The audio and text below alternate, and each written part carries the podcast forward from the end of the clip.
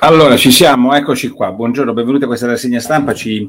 Domenica primo novembre, vediamo quali sono i temi fondamentali del giornale. Intanto veramente il tempo passa alla velocità della luce. Mi sembrava ieri quando eravamo qua il primo settembre, era appena iniziata la Quarta Repubblica. A parte queste piccole considerazioni romantiche sul tempo che passa, andiamo sulle, ehm, sul giorno de della marmotta del nostro coronavirus e ci risiamo, richiudono tutto. E quindi quando vi ricordate andrà tutto bene, quando i cazzoni che cantavano ai balconi dicevano dicevano andrà tutta bene perché erano contenti di stare a casa e poi abbiamo perso il 9% del PIL, 260 miliardi di euro bruciati, 160 miliardi bruciati soltanto nel settore del commercio, quando eh, abbiamo detto che l'estate bisognava fare bonus vacanze per poter andare in estate ed eravamo tutti contenti perché l'Italia era stata il paese che l'aveva affrontata meglio e poi quando all'inizio, alla fine della, del, dell'estate ci dicevano il modello italiano, oggi lo scrive anche Travaglio, no? il migliore del mondo, ecco, quando noi leggevamo tutte quelle robe là, quando vedevamo De Luca che faceva il fenomeno e poi oggi si riduce a sfottere una mamma che vuole che la figlia vada a scuola, mamma peraltro intervistata oggi dal mattino, beh insomma,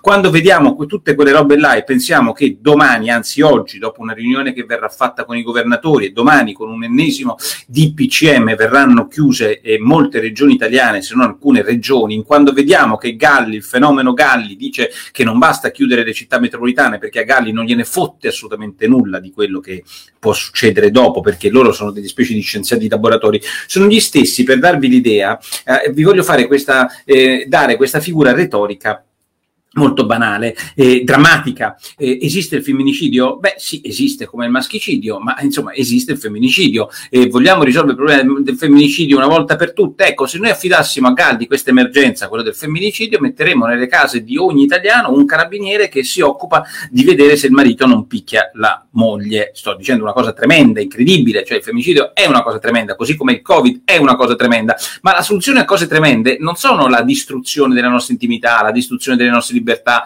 la distruzione del nostro mondo o no? Pensate che noi si possa accettare tutto quanto? Probabilmente sì. Buongiorno e continuiamo a tenere dire, duro, Rosanna, tema che qua è, di duro teniamo veramente poco. Nicola, sembrano dei matti, ci prendono in giro, una vergogna. Galli, un grande poveretto netto incapace. Buongiorno Cinzia. Il punto fondamentale è che la soluzione è sempre quella, la colpa è sempre nostra e noi verremo chiusi tutti quanti nelle nostre regioni perché attraverso il nostro sacrificio, che vuol dire il sacrificio nostro, loro si eh, faranno belli. Cioè, la cosa che mi fa impazzire, siamo stati i più bravi del mondo, siete stati le più pippe del mondo, cioè avete chiuso più di tutto il resto del mondo, perché questo è il punto fondamentale, e fate anche i fenomeni. Stop ai movimenti tra le regioni, dice il Corriere della Sera. Verranno boccate anche alcune attività, e la didattica a distanza verrà resa obbligatoria per la terza media. Questa roba della didattica a distanza è anche incredibile. Prima era consigliato fare didattica a distanza, poi è stato detto che almeno il 75% di didattica a distanza, poi si è detto che i giovani non devono fare la didattica a distanza se sono fino alla quinta elementare. Ora scopriamo che dalla terza media è obbligatoria didattica a distanza, che vuol dire i ricchi continueranno a essere ricchi e i poveri riusciranno a rimanere poveri per la prossima generazione. Stiamo creando una disuguaglianza sociale. Uno che ha scritto il libro Toc toc! La disuguaglianza fa bene. Questo è il libro che ho scritto. Vi consiglio di leggervi. La disuguaglianza fa bene, perché quando parlo della disuguaglianza fa bene, non intendo questa disuguaglianza, quella imposta da questi cazzoni che non capiscono se tu la scuola non la lasci aperto, aperta e se tu la scuola non la fai lavorare bene, come dice Suor ehm, Alfieri e tanti altri liberali che ci sono nel mondo, beh, se non la fai lavorare bene, il cosiddetto orrido termine, ascensore sociale, non ci sarà mai. E questi continuano a pensare che la scuola la possiamo chiudere. Per quale motivo? Toc, toc! In Germania e in Francia la scuola non l'hanno chiusa. Perché non l'hanno chiusa secondo voi, caro De Luca? Su De Luca e poi parliamo delle altre cose. Straordinario perché l'altro giorno c'è una mamma che dice che sua figlia voleva andare a scuola in prima elementare e ha pianto perché non è andata a scuola e De Luca ha detto, prendendola in giro in modo sarcastico durante le sue dirette televisive, beh insomma che cosa ha detto? Che la mamma l'avrà allattata con latte al plutonio e con la mascherina griffata. Questo cazzone, cazzone di De Luca, prima di tutto abbia forse, si informi meglio, si informi meglio. La signora oggi intervistata dal mattino, che cosa dice? Dice, beh intanto la mia mascherina è una mascherina chirurgica, caro De Luca. Poi ha detto, io l'ho votato De Luca, capisci? L'ha votato! Votato De Luca! Quindi un certo elemento di colpevolezza questa signora ce l'ha, anche se tutti noi abbiamo avuto una passione per De Luca. Chiaro? No, perché De Luca ha l'idea di, ehm, dava questa idea di essere un eh, amministratore efficiente, invece si è dimostrato una pippa basta vedere quello che sta succedendo oggi negli ospedali di Napoli, perché mentre lui faceva il lanciafiamme non metteva a posto la situazione sanitaria, l'organizzazione sanitaria napoletana, se la prendeva con i cittadini e non con le sue amministrazioni e in più sfotte la mamma che dice che la figlia vuole andare a scuola e dice caro De Luca forse non ti sei reso conto, mia figlia non è allattata al plutonio, ci sono stati migliaia di flash mob perché le mamme vogliono che i figli studino e poi soprattutto dove vivi tu, dove, come fai a, capire, a non capire che è un problema se i bambini non vanno a scuola? Evidentemente questa cosa De Luca che c'è figli maggiorenni e ben piazzati, come dice sarcasticamente Antonio Polito, oggi sul Corriere del Mezzogiorno non l'ha capito.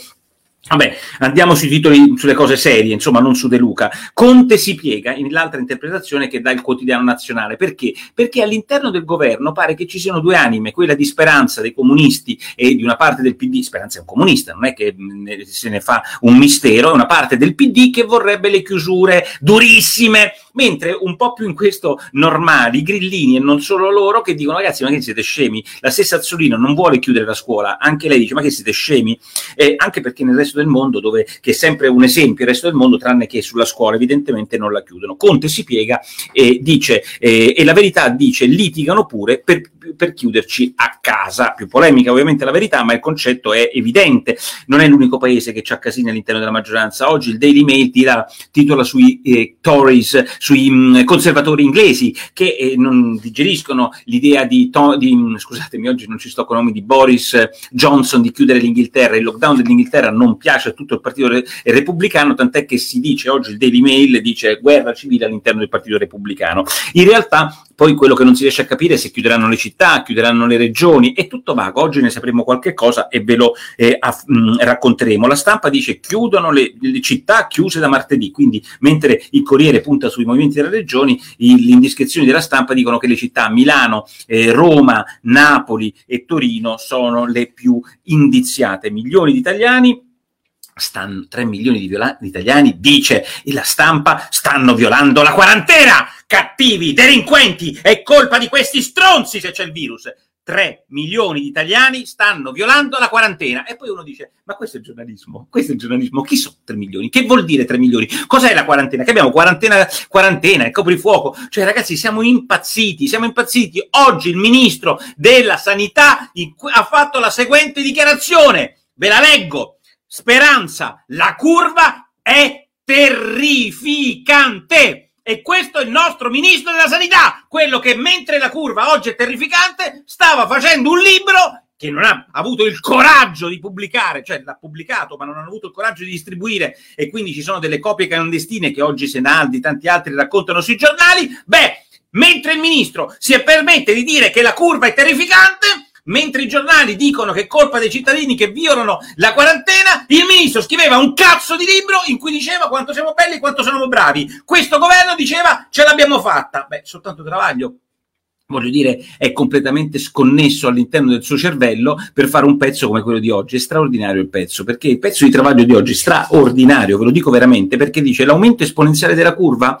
è, eh, è una cazzata, non è vero. Questi continuano a parlare, si la prende con Veltroni che dice siamo in una situazione drammatica, dice ma quale aumento esponenziale della curva? Ce l'ha pure evidentemente con quel Paolo Giordano che sul Corriere della Sera ha lanciato questa idea delle esponenzialità dei numeri, come se ci volesse eh, bisogno di Giordano per capire cosa è esponenziale un numero e comunque Travaglio critica Giordano e Veltroni, dice ma quale aumento esponenziale della curva? I dati eh, invece è costante da una settimana, così come è, mh, è costante, dice Travaglio, i ricoveri in terapia intensiva sono costanti, Il, i ricoveri ordinari sono un problema, ma dobbiamo e, e, e, però dice tutto sommato dice Travaglio sdrammatizza. Poi però se la prende con Veltroni perché quando Veltroni dice dobbiamo smettere di dire che siamo stati bravi beh Travaglio sapete come gli risponde Schizzo, schizofrenicamente eh, a Veltroni quando dice scusami mh, mm, però insomma sto governo proprio bravo non è stato e perché eh, mh, si chiede eh, Travaglio eh, ce l'hanno riconosciuto tutti gli altri paesi? Cioè lui dice noi siamo stati bravi perché ce l'hanno riconosciuto tutti gli altri paesi paese. Cioè questa è la logica incredibile. Quali altri paesi? Quali, comunica- quali comunicati? Quali altre cose? Abbiamo semplicemente avuto la curva degli aumenti dei cantaggi un po' in ritardo rispetto agli altri paesi, è una roba straordinaria. Qua veramente la politica è allo stato puro. Sallusti invece dice, ah, eh, prende un altro lato il giornale, il, forse eh, un giornale allarmista come tutti gli altri, anzi è meno allarmista folto perché è più contiano di quanto lo sia il giornale, che però dice una cosa sacrosanta Sallusti e dice, vabbè, adesso basta che vi decidete, io ubbidirò, eh, caro eh, Conte, ma decidi qualche cosa, francamente non stai decidendo assolutamente nulla. Chiuso per incapacità, dice il giornale nel suo titolo d'apertura, perché il giornale dice che il Comitato Tecnico Scientifico avrebbe bocciato le operazioni del governo.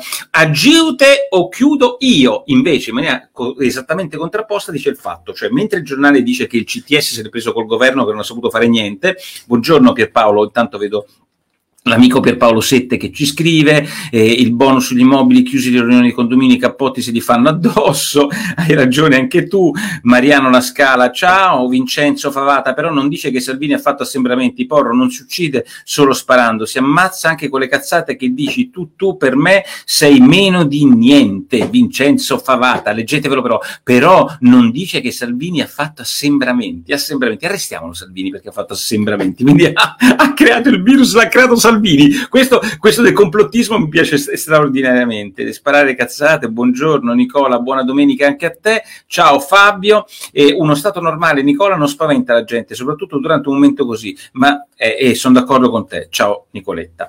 Quindi stupendo, il giornale dice che il CTS ce l'ha col governo, invece il Fatto Quotidiano cosa dice? Dice che Conte avrebbe detto alle regioni o agite voi o agisco io, come se le regioni potessero agire autonomamente su questioni tipo la chiusura chiusura dei confini da una parte all'altra. Io penso che a naso ci sia un obbligo nazionale per decidere cose di questo tipo. Comunque quello che succede oggi pomeriggio lo vedremo e racconteremo in diretta quali sono le regioni che saranno chiusi, come saremo chiusi e quali attività verranno chiuse. Nel frattempo eh, Fubini, intervista alla Lamorgese che vi segnalo su Repubblica, dice la rabbia unisce nelle periferie giovani e immigrati. Io vorrei aggiungere una cosa, cara ministra Lamorgese. Eh, purtroppo nelle periferie che racconteremo eh, con un pezzo a Quarta Repubblica domani in realtà si unisce la fame. Tu non ci potrai chiedere, caro ministro, ma purtroppo ci sono famiglie ormai nelle nostre province e nelle nostre periferie e nelle nostre piccole città che non hanno più i soldi per campare, per avere proprio i bisogni essenziali. Questo è quello che sta avvenendo, perché questi pazzi, i galli, i cazzoni che ragionano soltanto sul virus, non si rendono conto che qui fuori c'è un casino della, eh, avete capito, c'è un casino pazzesco e la gente si incazza davvero quando non mangia, ma evidentemente la Morgese l'ha capito meglio di Galli perché siamo su uno, stadio superiore, ma non la racconta tutta perché sennò sarebbe veramente tragica. Cioè la Morgese sostanzialmente fa quello che non fa speranza, cioè sdrammatizza il casino delle, delle province e delle eh, periferie delle province e fa bene, cosa che invece Speranza non fa per il virus. Complimenti. Recovery Fund, Fubini se la prende, è il fondo del Corriere della Sera perché non gli passano le carte sul, su come spenderemo i soldi del Recovery Fund, mi sembra ridicolo, non tanto che non gli passino le carte, anche la critica dice ah ma ve lo, chiedete, ve lo tenete chiuso, l'innovazione si deve fare aprendo al vento delle novità, io sono d'accordo che si deve fare al vento delle novità, però spiattellare il recovery fund come lo utilizzeremo, come abbiamo fatto soltanto due settimane fa, vuol dire sputtanarlo in anticipo, ma il punto vero è un altro, è che è tutto surreale, il recovery fund per ora non c'è, questi non lo vogliono ancora dare e non lo danno perché non tutta l'Europa è d'accordo nel per esempio dare all'Italia 209 miliardi di cui 80 a fondo perduto.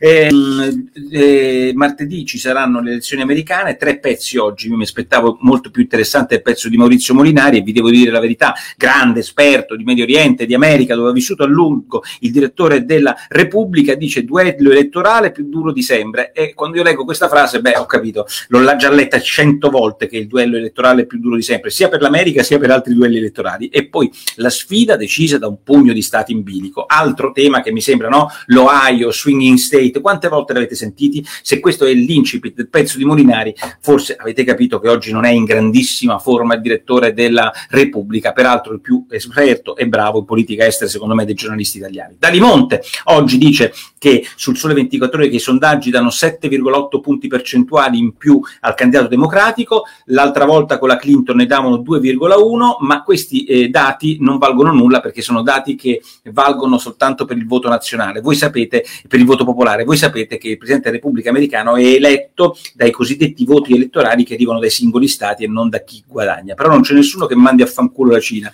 dice Cristina Ancelotti e Cristina, questo sarà il grande tema delle elezioni americane americane. Addio a James Bond, al vero James Bond, quello che abbiamo amato tutti quanti noi, Sean Connery, un grandissimo Sean Connery, chi non l'ha amato, vinto l'Oscar con Gli Intoccabili, mentre io gliel'avrei dato per tutti i suoi James Bond, ma eh, tutti quanti ehm, i giornali giocano ovviamente sulla sua veste più che di attore, di impersonificatore di 007, bellissimo, devo dire, l'incipit e il pezzo come sempre dell'Aspesi, vi dico soltanto che inizia così, noi novantenni stiamo morendo come morti mosche, una grandissima donna che ovviamente odia quelli di destra come me, ma che comunque ha quel dono che non riconosco certo a questi quattro cialtroni di saper scrivere decentemente, anzi decentemente, con una grande intelligenza ed autoironia. Pensate ai nuovi, diciamo, sinistri di oggi, che, che merde che sono. Il Monte dei Paschi si unisce con l'Unicredit, un piano da 5 miliardi, il Sole 24 Ore fa lo sguppone, come si suol dire oggi, di domenica, e in realtà ci sarà una scissione delle italiane e estere dell'Unicredit Unicredit, ve la faccio breve, sapete che vuol dire? È morto il grande progetto poi rivelatosi fallimentare di profumo della grande banca italiana con dimensione internazionale, le parti estere andranno con Commerce o con Societe Generale, due banche internazionali davvero, quelle italiane andranno nella merda perché si uniranno al Monte dei Paschi di Siena, che è una banca che non è mai stata rinnovata, soprattutto non per colpa degli attuali, ma perché è stata affogata di una gestione disastrosa che da Anton Veneta in poi l'ha caratterizzata. Tra acquisizioni incredibili e, come si dice, polvere sotto al tappeto per non far vedere il fallimento di questa banca tanto caro alla sinistra eh, italiana. Di Maio su Roma dice non voglio eh, pensare a eh, una Raggi come nuova eh, sindaca per il semplice motivo perché Di Maio vuole che ci sia un'alleanza con il PD a Roma perché se no si perde e l'alleanza col PD vuol dire che non ci sarà la Raggi, che Dio ce la scampi per il prossimo, eh, candida- come prossima candidata a Roma. Noi ci vediamo domani sera con eh, Quarta Repubblica. Ovviamente se ci sono novità oggi sulle chiusure e sulle follie di questo governo, che però dovranno essere raccontate domani in Parlamento, beh, ci saranno degli aggiornamenti da zuppa di porro. Voi seguite sempre www.nicolaporro.it, ecco questo dito qua.